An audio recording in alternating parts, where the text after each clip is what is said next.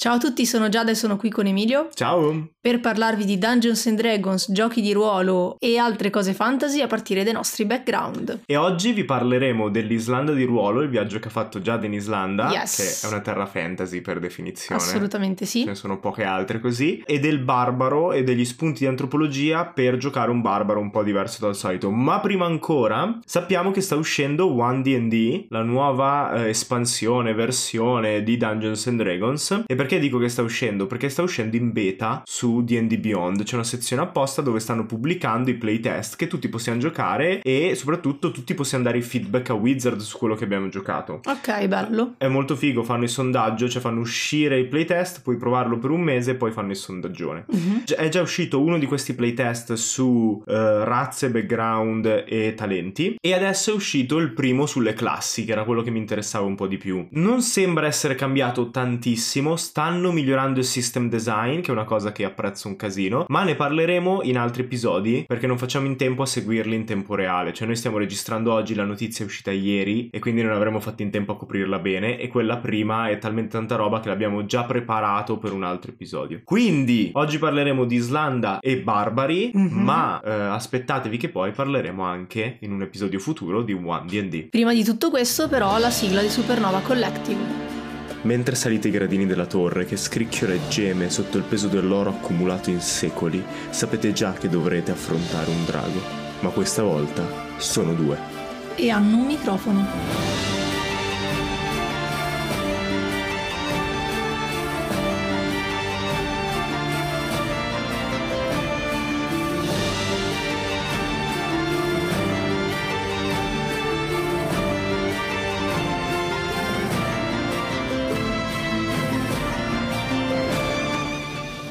Allora Giada, eh, sei tornata da poco dall'Islanda, come è andato Sì. il viaggio? È andato troppo bene e infatti mi sto ancora riprendendo perché soprattutto ieri era una giornata abbastanza di lacrime e malinconia. Lacrime e sangue. No, no, solo lacrime e malinconia. E, mm, no, beh, allora vi, vi racconto un po' di questo progetto a cui ho partecipato. Eh, è un'iniziativa di Lorenzo Alongi, che è un appassionato di giochi di ruolo ed è un eh, tour leader, cioè Tour leader. quelle persone che accompagnano dei gruppi di viaggio in collaborazione con delle agenzie o dei tour operator. E lavora per il tour operator Viaggium in questo momento. E praticamente eh, qualche mese fa mi ha contattato dicendomi: Guarda, mh, ti seguo da un po', mi piacciono i tuoi contenuti, so che giochi, so che non hai ancora mai masterato a delle persone estranee, però mi piacerebbe proporti Perché non lo fai cosa. per la prima volta con Esatto. me in viaggio in Islanda? Esatto, e per me andare in Islanda era il sogno di una vita, cioè veramente lo, lo sognavo da almeno dieci anni quando guardavo i video degli youtuber, io sono sempre stata molto appassionata di viaggi e prima del 2020 viaggiavo veramente tanto, cioè il, Sì. mio, il mio obiettivo era chiudere l'Europa entro il 2025, mi ricordo. Pua, pua, pua. Già, eh, e invece dopo la pandemia, cioè dopo la pandemia, durante la pandemia, eh, n- non ho più viaggiato ovviamente e, e in realtà anche quando la situazione era più sicura ormai non prendevo un aereo da- dal 2019. Quindi come cosa mi intrigava molto, mi emozionava molto e fino a quando non sono stata lì mi sono chiesta costantemente se fossi in grado di farlo perché comunque appunto era la prima volta che masteravo a delle persone sconosciute. Eh, loro comunque un minimo mi conoscevano da Instagram ma io non conoscevo loro. Ehm, cioè insomma tutta una Aspetta, serie aspetta, di aspetta fattori. però. Sì. Quanto hai masterato e cosa? Parliamo del gioco di ruolo. Va bene, sì, sì, ok. Allora, Beh, eh, non la prima dettaglio, sera... Poi racconti come vuoi. Sì, sì, però sì, in- no. in no, proprio in generale, quante ore hai masterato, come era, fun- come organizz- come era organizzato il Sì, viaggio? ok. Allora, eh, vabbè, il viaggio in generale era organizzato in questo modo. Di giorno si girava, si visitavano cose. Di sera, di solito cercavamo di farlo prima di cena, si giocava per due ore, due ore e mezza, poi si cucinava e la sera si andava a cercare l'aurora boreale. Oppure si mangiava prima, si giocava poi e poi si usciva. Quindi diciamo che il tempo di gioco ho sempre cercato di tenerlo sulle due ore e mezza, anche perché arrivavamo da delle giornate veramente provanti dove ci alzavamo molto presto, la sera andavamo a dormire molto tardi, giravamo tutto il giorno, camminavamo e guidavamo tutto il giorno con un vento allucinante. Quindi eravamo alla sera cottissimi. Ma nonostante questo devo dire che sono andate veramente bene tutte le sessioni, i giocatori erano fantastici, sono stati sempre super coinvolti e hanno ruolato tantissimo. Quello che avevo detto subito a tutti loro era a me interessa che costruiamo una storia eh, bella da portarci a casa, da conservarci, che approfondiate i vostri personaggi e i legami tra di loro e, mm, e questo è quello che effettivamente hanno fatto. Eh, la prima sera in realtà abbiamo giocato tutti insieme, quindi erano nove giocatori eh, a Dread, che è un gioco che come sapete ne ho già parlato altre volte io adoro. Loro non lo conoscevano, nessuno di loro, e se ne sono innamorati, penso compreranno tutti il manuale. E, e se anche voi volete farlo, trovate il link in descrizione che è affiliato tramite Amazon con Giada, quindi Yes. non solo potete comprarvi il manuale di Dread, ma date anche dei soldi a Giada senza sborsare una lira in più. Prego, Esatto, pure. perché è con lo stesso identico prezzo. Detto ciò, però, ehm, abbiamo giocato all'interno di un'ambientazione super suggestiva perché eravamo dentro una grotta praticamente dell'hotel che ci ospitava, l'hotel Vikings, e, e praticamente quindi c'era questa grotta con questi tavolini, eh, tutto molto cupo, tutto molto scuro. Abbiamo acceso tutte le candele, Mhm. messo la torre in mezzo. C'erano loro... le rune incise Esatto. nella pietra o dipinte. Fighissimo e loro erano disposti a cerchio intorno al tavolo, io mi sono messa in disparte leggermente fuori dal cerchio che era comunque aperto e, e ho iniziato a narrare. In quel caso ho fatto una one shot horror ovviamente eh, su una nave del 1800 che si bloccava tra i ghiacci ed era molto ispirata in realtà alla ballata del vecchio marinaio, quindi se ce l'avete in mente Coleridge, eh, questo vecchio marinaio alli- all'interno di una nave, si blocca la nave e iniziano a succedere cose strane ed era molto legata al fenomeno dell'aurora boreale. Sì. Quindi, cioè, sapendo che poi nelle sere successive avremmo cercato l'aurora, eh, mi piaceva l'idea di dare la prima sera questa sensazione perché poi ho detto chissà poi quando riusciremo a vederla che cosa Se penseranno. si cagheranno in mano. No, ed è bello perché poi questa cosa effettivamente nelle serie successive loro dicevano, vabbè, perché nel- nella storia quando arrivava l'aurora cessava il vento e la nave smetteva di muoversi e da quel momento non riusciva più a muoversi la nave e poi appunto succedevano cose strane, mostri, eccetera. Quindi poi la battuta nelle serie successive era, vabbè, raga, quando non c'è più vento sappiamo che sta arrivando l'aurora ed è bellissimo perché poi cioè, riporti quello che hai Si tema giocato al viaggio all'esperienza, sì. Tra l'altro ehm, è un'esperienza che io ho vissuto, io non sono venuto con te in Mhm. Islanda, ma è un'esperienza che io ho vissuto molto simile agli scout, Mhm. dove c'era questo misto di gioco di ruolo, perché c'era sempre un tema alle va- vacanze che facevamo Mm. e ti migliora proprio il viaggio. Sì, assolutamente sì. E devo dire che, cioè, appunto, essendo partita con un gruppo di persone sconosciute, un'altra delle mie paure era chissà se ci troveremo bene, ma ho visto che sia per il fatto che tutti quanti avevamo almeno quella cosa in comune, che comunque è una passione molto forte, Sì, perché se sì. ti iscrivi a un viaggio del genere, cioè, vuol dire che sei veramente appassionato, e, e dall'altro lato, cioè, ti dà sicurezza perché dici ho almeno quell'argomento di conversazione. E poi, appunto, cioè, giocare anche le sessioni ti dà sempre qualcosa a cui riportare, no? Anche poi la realtà. Quindi, come dicevamo, cioè, momenti in cui si fa la battuta sulla sessione, cioè, sono tutte cose che aiutano a fare collante. E infatti il gruppo, cioè, già il giorno dopo era super unito e penso che non ci sia nessuno che non abbia pianto nel viaggio di ritorno.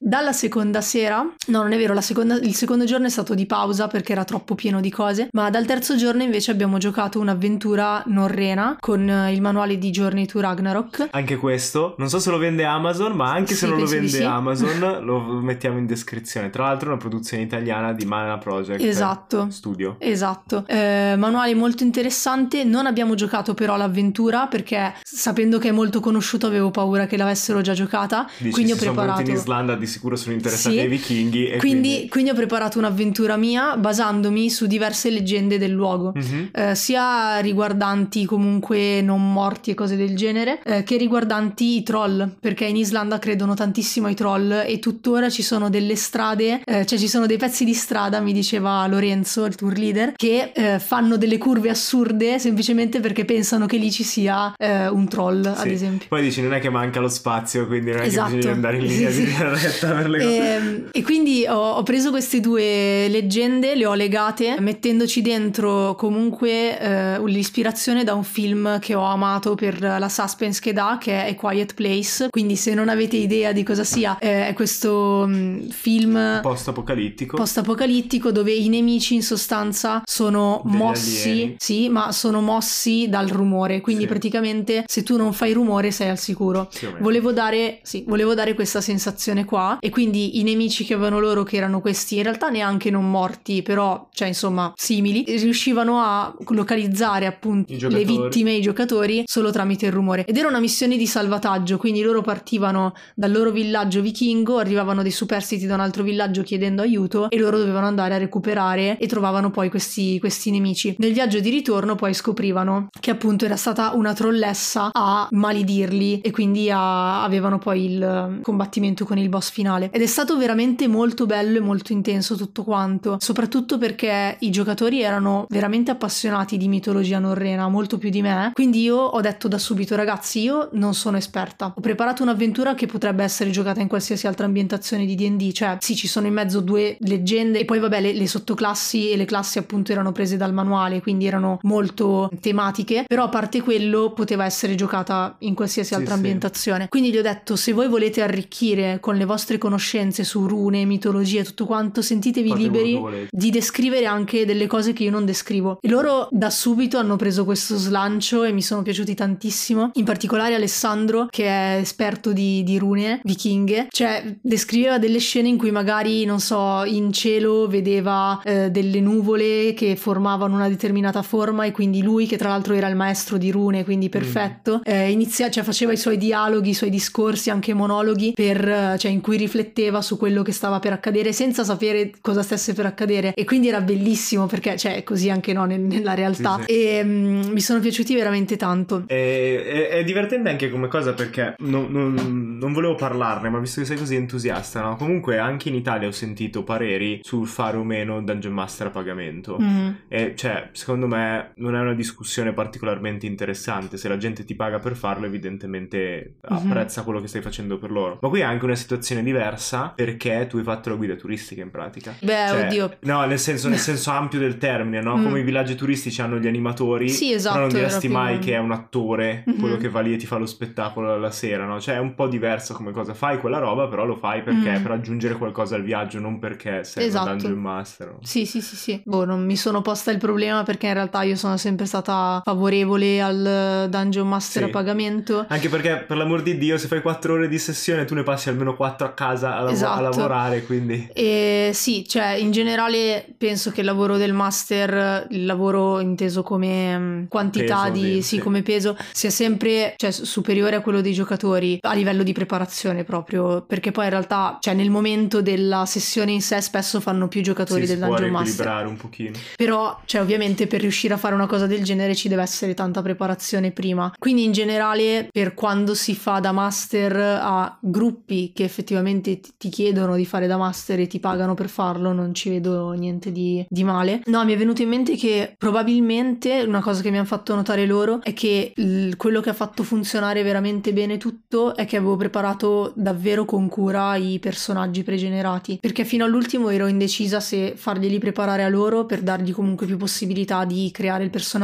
sentirlo ancora di più o se scriverli prima io. E mh, alla fine con Lorenzo abbiamo deciso che era il caso di non Mm, tra virgolette sprecare altro tempo lì perché avevamo veramente le ore tirate. E in realtà questa cosa è stata molto utile perché avevo creato anche tutti i legami delle dinamiche, eh, delle dinamiche di conflitti molto conflitti e perché c'erano quelli che credevano negli dei quelli che invece li rifiutavano eh, quelli sì, ormai diciamo solo puoi partire già con un gruppo invece sì. che la, la, la solita sì, scena che poi appunto cioè erano un gruppo proveniente dallo stesso villaggio ma tra loro non erano cioè non erano mai stati compagni di avventura sì, se non due che erano praticamente praticamente i due eh, Viking, che sarebbero quelli che vanno a fare razzie con le navi, partono sì, per gli altri villaggi. Loro erano già molto legati, però ad esempio non sopportavano il maestro di rune, eh, non sopportavano il guerriero anziano che ormai si era ritirato, quindi c'erano tutte queste dinamiche ed è stato bello vedere poi come hanno alimentato il conflitto oppure hanno cercato di risolverlo eh, i giocatori. Ed è stato molto bello anche vedere come si sono posti nei confronti degli NPC, eh, anche perché poi poi sono state delle cose che sono riuscita a sfruttare nell'ultima sessione rendendola quindi ancora più emozionante e coinvolgente. Ho un'idea geniale, la useremo per la prossima podcast slash okay. campagna di D&D che faremo sì. l'anno prossimo probabilmente. Sì. I giocatori creano il world building mm.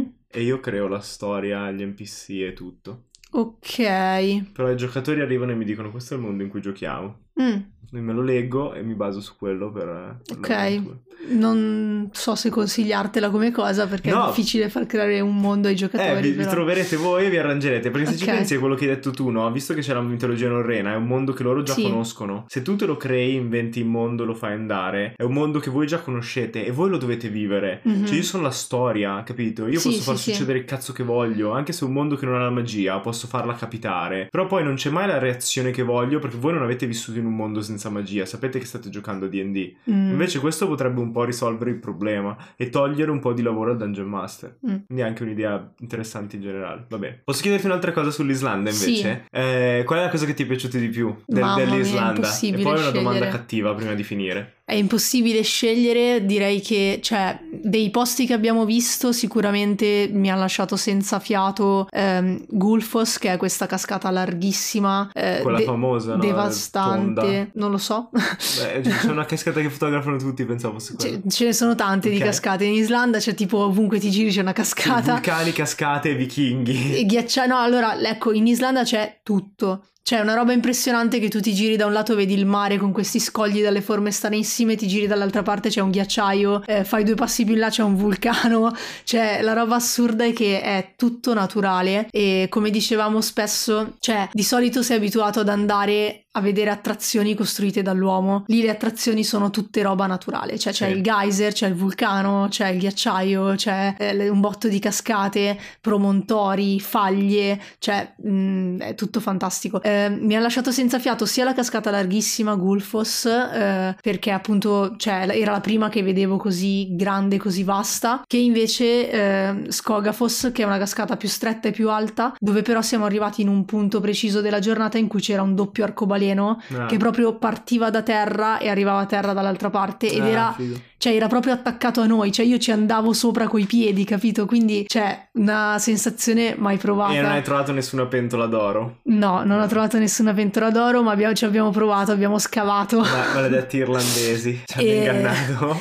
E poi, e poi vabbè, l'aurora boreale. Lì, cioè, ma è, è proprio, cioè, di ogni cosa è anche l'esperienza, no? Cioè, perché tu cammini e, e mentre cammini all'improvviso ti, ti viene fuori questa cascata. Oppure tu sei lì ad aspettare al freddo e al gelo e all'improvviso il cielo ha una sorta di filtro verde, eh, verdognolo, che dici, ok, qualcosa è cambiato perché vedo le, le nuvole di un altro colore eh, e capisci che sta arrivando qualcosa di strano e poi inizi a vedere questi fasci di luce che scendono verso di te. Cioè, è qualcosa di, di indescrivibile. Tra l'altro io non ho nessuna evidenza scientifica per questa cosa, è una completa mia teoria Mm. campata per aria, ma secondo me c'è proprio qualcosa di atavico, cioè il nostro cervello è ancora programmato per sopravvivere in posti del Mm. genere, perché era come era tutta l'Europa, cioè Sì. foreste, montagne, Eh, la- la cosa- costante, freddo. La cosa che a me lasciava veramente senza fiato, ah, poi mizze le rocce sulla spiaggia nera, quelle che sembrano scolpite dai nani. Sì, che Cioè- sembrano il tabellone di D&D con l'esagonale. Sì, cioè, pazzesco.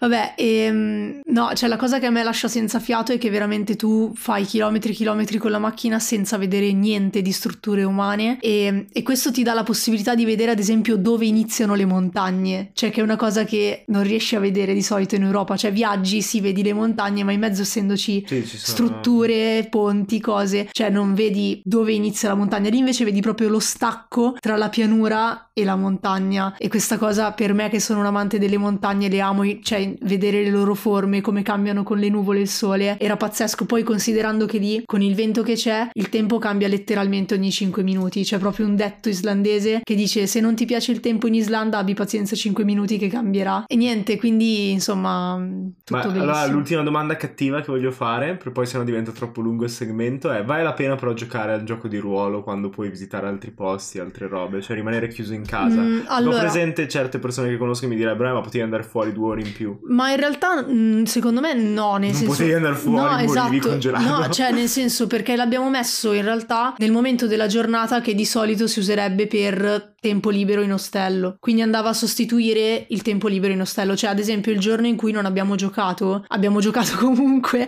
perché ci siamo cercati in ostello un gioco che conoscessimo tutti, carte contro l'umanità e ci siamo messi Che a giocare a quello. gioco, per l'amor di Dio, però. Vabbè, e, e ci siamo messi a giocare a quello perché eh, comunque, cioè, nel viaggio hai per forza tutti i momenti dove, cioè, vedi un sacco di robe, ma poi di solito dopo la doccia o prima della cena o dopo la cena hai il momento di relax perché sennò non ce la fai e di sera in realtà mh, cosa puoi andare a visitare. Quindi semplicemente potremmo dire, boh, al posto di cercare un pub, che però lì non ce ne sono perché non c'è civiltà, quindi al posto di stare al pub, al bar del- dell'is- dell'ostello e di bere qualcosa insieme e di giocare a un gioco da tavolo, abbiamo giocato a giochi di ruolo. Sì, che poi puoi bere lo stesso al pub. Sì, infatti senso- cioè, abbiamo comunque bevuto, Eh, mangiato immaginavo. e giocato a giochi di ruolo. Ok, direi che per... vuoi dire qualcos'altro? Se no direi che è tutto per questo Ma segmento. voglio dire che le avventure non sono finite, che io personalmente vi aspetto in un sacco di altri weekend e viaggi che, cioè, di cui comunque parlerò. Quindi andate su- sulla pagina Instagram di Giada, Yes. Giada di Ruolo, anche perché ci sono tutte le immagini e so che usciranno forse, se fai in tempo ad editarli, i video. Sì, secondo me sono già usciti. A questo punto, se Esatto. dovrebbero. Ehm, E, quindi potete vedere anche, non soltanto sentire quello che ha combinato. Ma adesso sponsor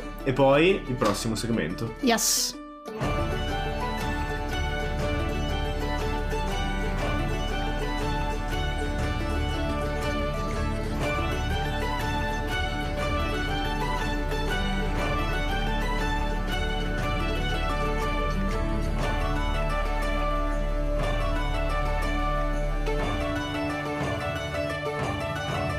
Sappiamo tutti quanto può essere pericolosa la vita di un avventuriero tra ghiacci, foreste, montagne e mostri. Fortunatamente può venirvi in soccorso il nostro sponsor. Questo episodio di Due Draghi al microfono è offerto da Lorenzo Brachetti, di cui non sbaglio più il cognome Lorenzo, evviva. È uno dei nostri fan più agguerriti e quindi per me è un piacere annunciare la sua sponsorizzazione. Lorenzo si occupa di assicurazioni e quindi se avete acquistato una casa nuova, una nuova automobile, anche un nuovo computer, non so se si occupa anche di viaggi, però potete chiamarlo e chiederglielo. Fategli uno squillo per sentire cosa vi propone. Il numero è 340 521 1051 340 521 1051 oppure se siete timidi potete contattarlo per mail a Lorenzo Brachetti, tutto minuscolo, tutto attaccato, Lorenzo Brachetti, chiocciola outlook.it. Trovate tutte comunque le informazioni in descrizione. Io lo dico ancora anche se Lorenzo non mi ha aggiornato su come è messo quella cosa, ma voleva anche aprire una pagina Instagram dove dava consigli sulle assicurazioni e così via. Se la cercate e la trovate è Insta Insure. Se non la trovate vuol dire che ancora non l'ha lanciata, però date un occhio anche a quello se volete,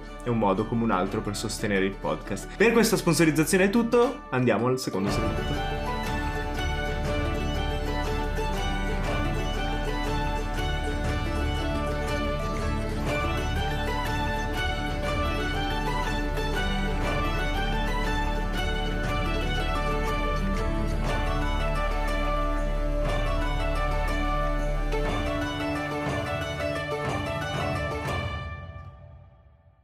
Concludiamo con questo segmento una delle rubriche che avete amato di più nella scorsa stagione, cioè come abbiamo tratto ispirazione per le varie classi da quel poco che sappiamo di antropologia o delle discipline umanistiche che conosciamo. Volevamo chiudere oggi con il barbaro, Mhm. una delle classi no, presenti fin dalla prima edizione di Dungeons and Dragons. Sì, anche perché a quanto pare il creatore di Dungeons and Dragons, uno dei due creatori, cioè Gary Gygax, ha ammesso di essersi ispirato molto di più alle avventure di Conan il Barbaro che alla saga del Signore degli Anelli, come erroneamente pensano molti giocatori che Mhm. di solito sono convinti che appunto D&D sia ispirato No, infatti, cioè, D&D e il Signore degli Anelli non c'entrano. Non c'entra cioè, pensandoci adesso che l'hai detto, non c'entrano assolutamente niente. E- Tra l'altro, Conan il Barbaro, Mhm. nell'incarnazione fumettistica attuale, almeno quella che ho letto fino all'anno scorso, mi è piaciuto veramente tanto. Cioè, il remake che hanno fatto di Conan nei Mm. fumetti è veramente, veramente figo. Non ho mai letto assolutamente nulla di Conan il Barbaro. Perché è molto leggero, però anche un po' più, un po' più complesso. Cioè, fin da- tra l'altro, c'è la sua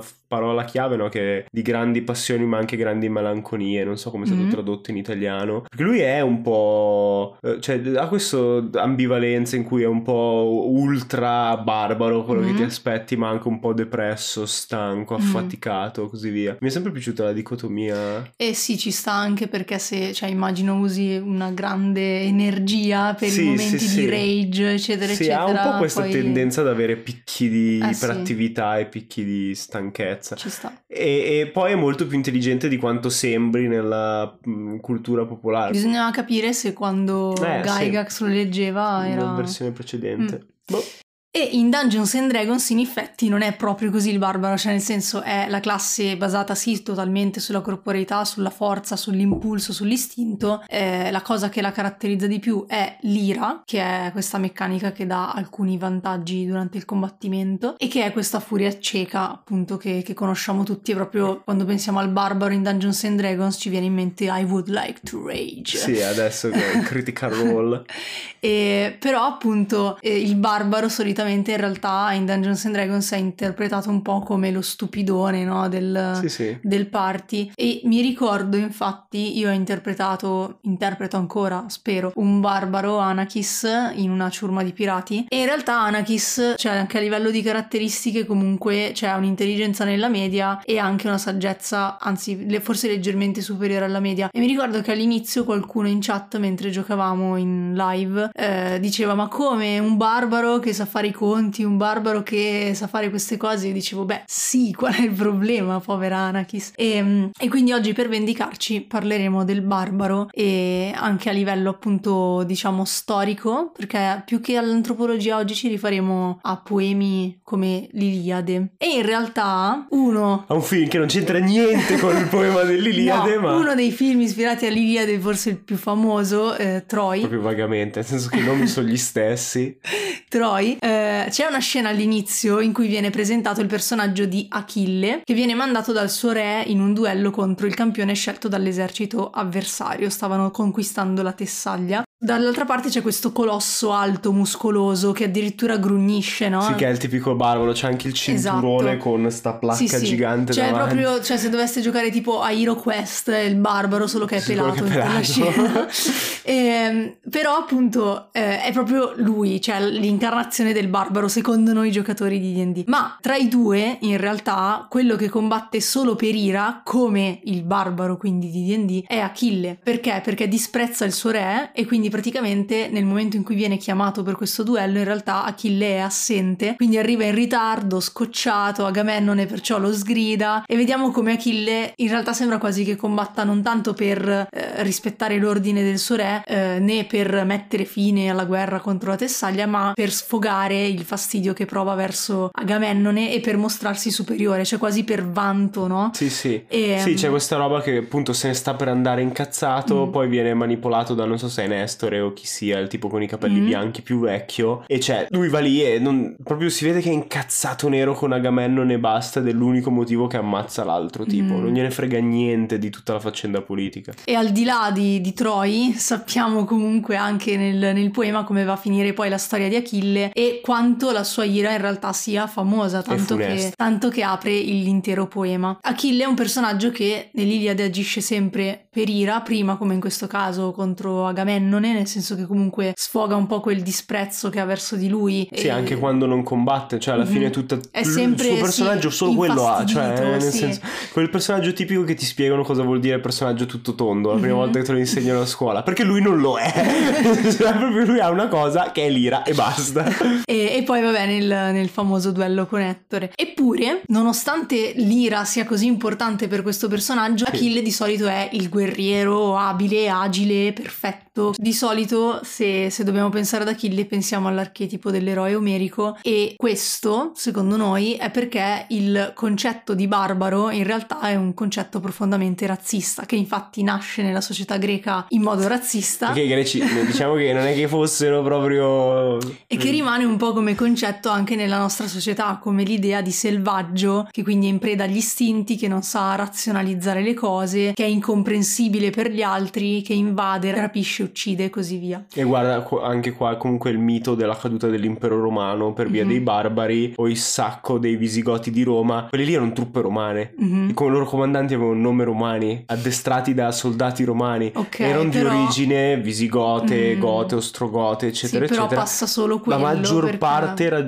popolazioni che i romani avevano accettato nell'impero e che avevano combattuto sotto le legida dell'impero romano. E il termine barbaro nasce come parola, come dicevamo, eh, nell'antica Grecia ed è una parola onomatopeica perché imitava la balbuzie. Mm, sì, la, la balbuzie, balbettare. Eh, che, cioè, che era l'impressione che avevano i greci eh, degli stranieri perché semplicemente parlavano un'altra lingua, quindi loro non li capivano e... Sì, oppure eh, immagino che quando tentavano di parlare greco era esatto. un po' come io Esatto. quando tento di parlare inglese, capito? Sì. Che riesco ad essere fluido per tipo 5 secondi e poi dopo mi interrompo. E quindi nasce un po' come presa in giro, diciamo, Sì. questo termine, eh, ma appunto poi di- entra a far parte della cultura in senso lato, quindi indica tutti coloro che non hanno la cultura greca, che non si adattano ai costumi, alle usanze, eccetera. E la parola poi è ovviamente stata tramandata come tantissime altre cose nell'antica Roma, dove quindi ha assunto proprio il significato di straniero, cioè estraneo alla mentalità greco-romana. E tra l'altro io non sono un esperto, però c'era anche un sostrato sopra di proprio razzismo biologico Mm. verso la gente che erano troppo alti, troppo bianchi, cioè c'era proprio tutto l'inverso Forse poi del razzismo descrizioni famoso. di Cesare si sente questa cosa, no? E più o meno, cioè vabbè, comunque non credo che ci voglia proprio un volo pindarico per rendersi conto che era un termine dispregiativo, Sì, cioè sì, sì. consideravano quelli che non sono intranos.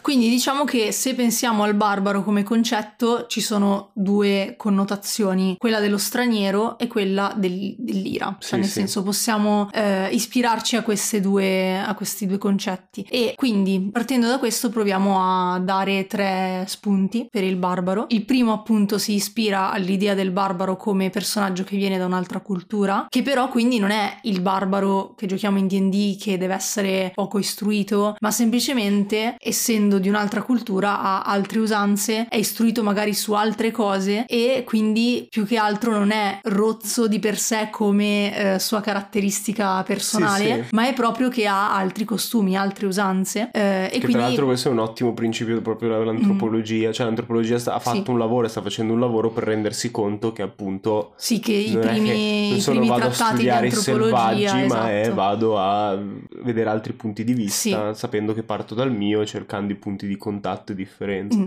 E eh, ultimamente, siccome sto leggendo The Wise Man Fear, La paura dell'uomo saggio, che è il, secon- il secondo libro, il secondo romanzo Ed ultimo, della saga di Rothfuss, King Cisione. Killer Chronicles. Ok, lì c'è un personaggio a un certo punto, senza fare troppi spoiler, che si chiama Tempi, che praticamente è un personaggio che non appartiene alla cultura del protagonista di Mhm. Quote. Ma E- appartiene a questo gruppo di mercenari Mhm. rinomati in tutto il mondo per la loro abilità e per il fatto che non, non- non parlino quasi mai, non Mhm. sorridano mai. Esatto, e praticamente all'inizio, quando viene presentato il personaggio, per un po' di pagine si ha il dubbio che comunque non sia proprio del tutto sveglio, che comunque che non riesca ad avere alcuni tipi di emozioni. Cioè sembra quasi che appunto sia una cosa molto legata al personaggio. E invece poi a un certo punto ha un confronto con il protagonista in cui ad esempio gli spiega che eh, lui non, non ri- non sorride, cioè ad esempio quando è felice o comunque quando ci sono delle emozioni positive, perché in realtà utilizza dei gesti con le mani per Sì. sorridere. E Tempi spiega al protagonista come in realtà per lui questa sia una cosa avanzata e vede gli altri come dei barbari, Barbari che e dice proprio barbari. bocca. Sì, perché usano ancora la bocca che invece è qualcosa di così selvaggio. Animalesco, sì, sì, sì. eh, per, per la sua cultura. E quindi è bello che- perché c'è questo ribaltamento in quelle pagine. E tra Eh, l'altro lui ha fatto le prove generali per questa cosa anche con l'altro personaggio. Mm. C'è uno dei suoi amici al college di, Mhm. di Quote che ehm, parla un'altra lingua e- Mhm. e, quindi parla male. Ecco, quindi secondo me potrebbe essere interessante nel party avere un barbaro di questo tipo, perché comunque, vabbè, innanzitutto vuol dire anche a livello di world building, fare un po' di world building insieme al master, pensare alla società da cui proviene, quali sono eh, le cose in netto contrasto magari con la società in cui invece eh, si trova con il resto del party. Io ho un esempio su questa Mm. cosa per rigiustificare l'ira. Potrebbe essere che tutti la la leggono come ira, ma per la sua cultura è una forma di rispetto mostrarsi felice e ridere quando uccidi qualcuno perché è un modo per rispettare il Figo. fatto che gli hai tolto la vita, no? Mhm. Come per rispettare la sfida che ti ha dato, per rispettare il combattimento che hai Mhm. avuto, mentre mostrarsi triste o depresso, nonostante quello che provi, è cioè un segno di, di- di- di- affronto e di... Mhm. Quindi magari quello combinato col fatto che parla male diventa il tipico barbaro. Esatto, esatto. Però appunto poi eh, è bello vedere che invece durante la campagna anche gli altri scoprano che il vostro personaggio non, non è così rozzo, non è così non culturato, Sì, eccetera, sì. eccetera. Ha tre lauree. Esatto, Dove viene? eh. In chimica, astrofisica e biologia molecolare. Ma infatti ci sta. Ha mollato tutto perché si è rotto le palle dell'accademia. E mm, dall'altro lato invece, come dicevamo, possiamo puntare a costruire il barbaro attorno all'ira e quindi a questo punto potrebbe essere un barbaro ad esempio come Achille, dove quindi l'ira in realtà nella sua cultura è considerata la giusta rabbia guerriera, cioè praticamente quello che ti permette Sì, effettivamente di diritto. essere, è è anche quello che ti permette di essere un eroe, perché Sì. altrimenti non, non riusciresti ad uccidere così Sì, tanto. sì. Cioè, proprio, infatti, è- a me è sempre piaciuta, più che l'Iliade e l'Odissea di per sé, Mm. la differenza tra le due. Mm. Scritte dalla stessa mano o comunque da mano molto vicine, ma è già cambiato il mondo. E quindi hai questi cultura guerriera. O è cambiato il mondo, è cambiata l'ambientazione, perché magari Mhm. non era cambiato il mondo, ma semplicemente ha scritto una cosa diversa. E c'è la differenza tra il mondo guerriero, in cui l'ira è il Mhm. simbolo dell'eroe, mentre noi comunque Achille sembra un po' uno stronzo. Cioè, gira che ti Mm. rigira. E non è che è proprio positivo, e vediamo più eroico Ettore forse adesso, Mm. che pur sapendo di scontrarsi contro un dio Sì. in pratica ci è andato lo stesso, Mhm. no? E, e poi Odisse- Odisseo invece, Mhm. dove mantenere il sangue freddo, mantenere la razionalità, La razionalità. è contrastato al ciclope che invece beve vino non annacquato, mangia uomini e quindi è un mostro perché si lascia andare a queste barbarie. E quindi, vabbè, se vogliamo costruire un barbaro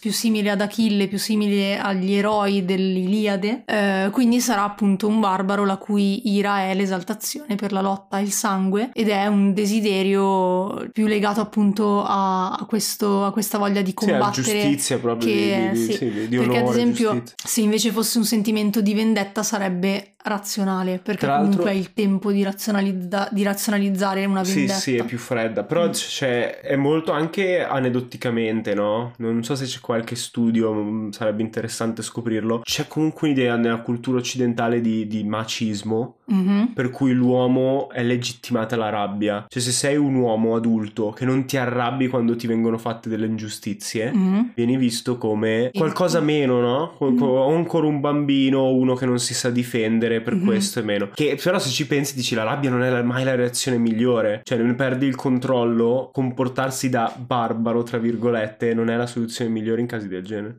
In ogni caso, in entrambi, il barbaro è sempre l'altro. Quindi è la vostra classe, però è interessante pensare come dal punto di vista del personaggio il vostro comportamento è perfettamente normale. Mhm. Che siate il barbaro che usa l'ira perché è legittimato dall'onore, dal- dal- dall'essere un eroe e così via. O che usa l'ira semplicemente perché è un'altra rappresentazione che gli altri non capiscono. Mm. Comunque voi non siete il barbaro, sono loro il barbaro. E voi siete un guerriero nella vostra società, capito? Non c'è il concetto di barbaro, cioè almeno nel nostro mondo non c'è un concetto di barbaro come io sono quello che va a macellare la gente. C'è un concetto di barbaro come loro vengono a conquistarmi e loro sono strani. Io avevo pensato per questo tipo di, di personaggio che potreste farvi eh, domande del tipo come mai ad esempio ha questo desiderio di esaltazione della violenza se è un tratto appunto eh, culturale Sì, come e non suo dicendo. personale.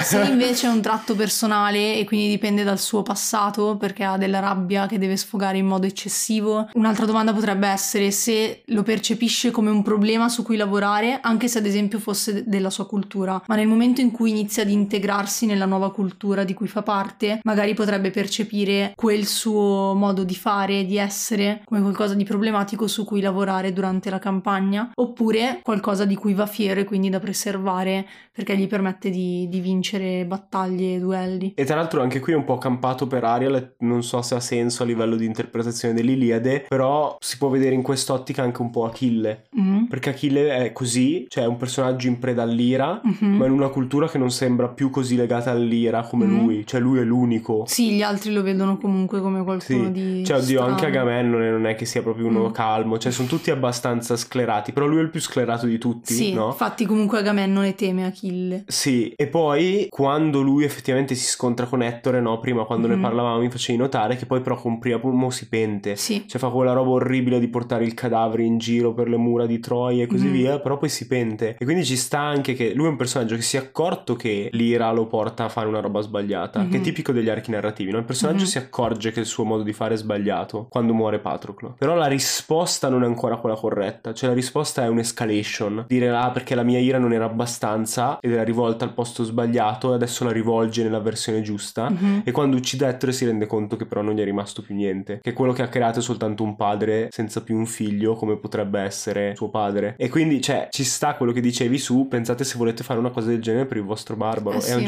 Certo punto fargli cambiare classe, farlo diventare un guerriero, farlo Mm. diventare un altro personaggio. Sì, ci sta.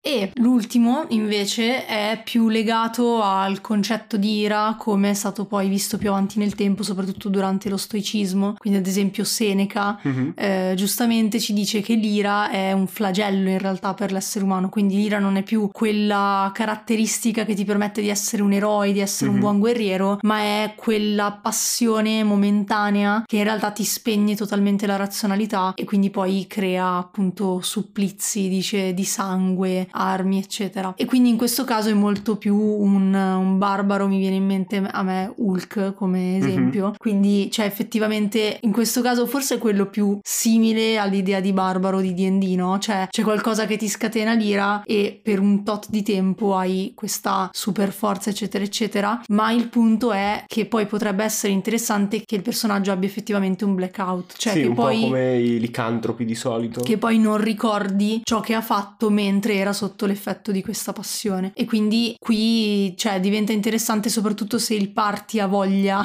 di, di giocare con un personaggio del genere, vedere come il party può aiutare a risolvere questo problema. Perché Sì. comunque, per quanto poi effettivamente magari l'ira eh, può portarlo a vincere determinate battaglie o comunque combattimenti, eccetera, però non è piacevole per Sì, nessuno avere dei buchi, sì, cioè dei Mhm. buchi a livello di, di- di ricordi, no? E mh, dall'altro lato, se volete andare ancora più drastici, potrebbe essere che effettivamente durante l'ira non, av- non abbiate neanche il controllo effettivo delle azioni del vostro personaggio, quindi può essere che una volta che si scatena, non è detto che vada contro il nemico, ma potete tirare un dado e decidere Eh, quello- se va contro il nemico Quello o è contro brutto se il barbaro si personaggi. gira per sbaglio. Eh sì. Quello che pensavo Però- mentre lo dicevi che può essere ancora più estremo può essere che un dio ti possiede, Mm. cioè il dio della guerra del tuo popolo Ok. quando vai in ira ed è una roba più mistica, ci Mm. può anche stare. Sì. Ho letto da qualche parte recentemente che c'era una roba del genere in Mhm. qualche fantasy che ho letto, però non mi ricordo.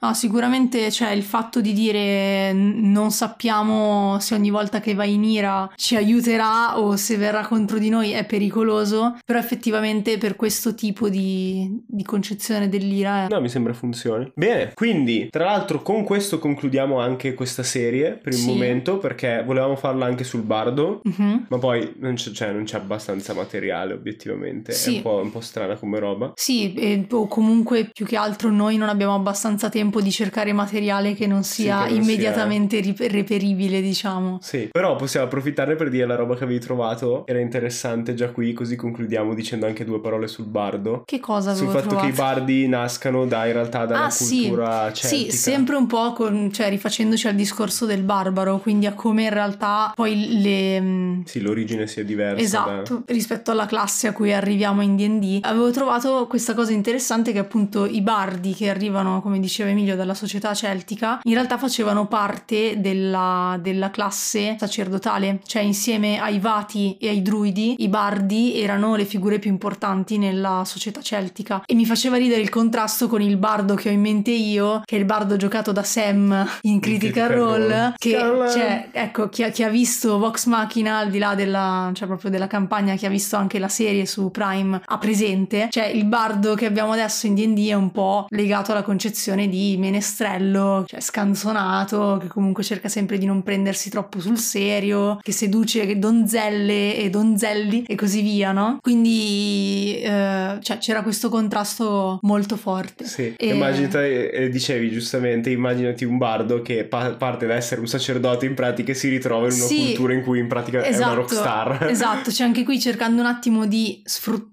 sempre questa idea di eh, utilizzare la cultura, utilizzare culture diverse per mettersi delle lenti diverse, mi immaginavo appunto anche qui un bardo che arriva da un'altra cultura dove appunto era quasi il sacerdote, quindi sempre rinomato. Immaginate sto ragazzo che magari è stato mandato in giro per il mondo, no? Come sempre per avere il suo periodo tipo di tirocinio, E finisce in una rock band. No, e finisce cioè, in una società in cui in realtà eh, tutti quanti dicono: Ah, sì, tu scrivi canzoni, scrivi storie. Che tra l'altro Puoi fare l'artista. È, è il concetto di chi, chi consegna a domicilio. Sì, Perché che le streghe Bellissimo, vanno. eh, le streghe quando sono, hanno 13 anni viaggiano e Mhm. t- devono trovare un nuovo villaggio in cui offrire i loro servigi. Ma Kiki l'unica cosa che sa fare come strega è volare con la scopa. Mhm. Finisce in una città ormai eh, capitalistica, ci sono Mhm. le macchine e così via. dove diventa Diventa Amazon, esatto. Cioè, diventa Amazon perché nel resto mentre sua madre faceva le pozioni per le donne, per il villaggio e così via, lei diventa fondamentalmente Sì. una fattorina di consegna a domicilio. E quindi poi lì, Imprenditrice, po- perché- cioè lì anche lì potrebbe essere interessante vedere i vari conflitti che genera tra questo bardo che arriva da un'altra società e la società in cui è arrivato o comunque con se stesso perché magari inizia a farsi domande sulla propria identità e dire ok, forse lì mi considerano così importante ma magari effettivamente scrivere storie e canzoni non, è che così così. essenziale per la Sì, sì. società. Eh, era interessante. Sì, ci sta.